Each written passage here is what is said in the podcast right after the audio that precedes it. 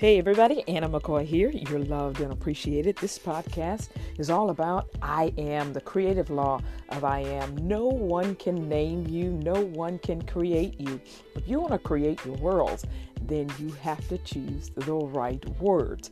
So, on this podcast, it will be very short episodes where we're simply defining a word I am dot and when we define that word, we're going to see how that word highlights in our life.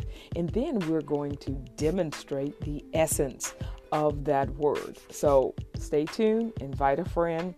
We call this the I Am Discipling System. So, what you can do, you can do it for yourself, you can do it with your family, you can do it with your ministry. So, enjoy and share.